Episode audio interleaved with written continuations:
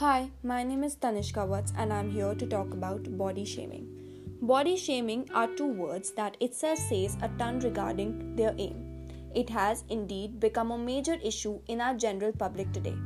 Technically, body disgracing is characterized as being improper, pessimistic articulations and perspectives towards someone else's weight or size. Yet, it is far beyond that. It is perhaps the most genuine type of tormenting, badgering, and embarrassment and typically experienced by a bigger number of ladies than men today. In an age where media and online media are effectively open, there is a solid accentuation on glorified excellence on stages like Instagram, magazines, and TV. When seeing superstars and models who are thought to have wonderful bodies, people begin to get incredulous of their own bodies and capitulate to the pressing factors of satisfying to same degree unreasonable norms. Studies show that over 90% of the ladies are not content with the way they look. Where do you think that this self dismal comes from? For what reason do you think that these ladies and young ladies are getting increasingly more cognizant about what they look like, what they wear, and what skin shading they ought to have been? Yes, it is about the radiant ladies on the front pages of magazines, papers, and models who look ideal.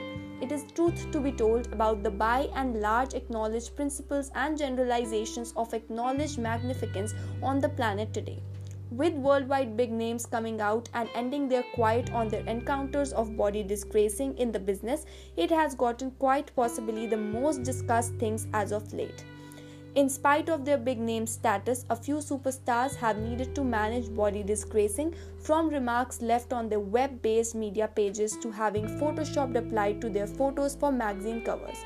Words like you are so fat, you are ought to presumably attempt weight gainer. Your folks will not give you food for sure. Your top is excessively short for your gut to look gross.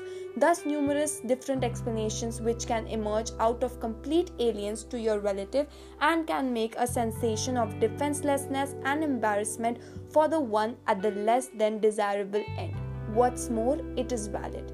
You and I and others, we all have gone through that. We all have had people who told us how inappropriate we look in a certain dress because we have chubby thighs, belly fat, short legs, and because we are simply stick thin or too fat. Eventually, we start feeling that we are not enough.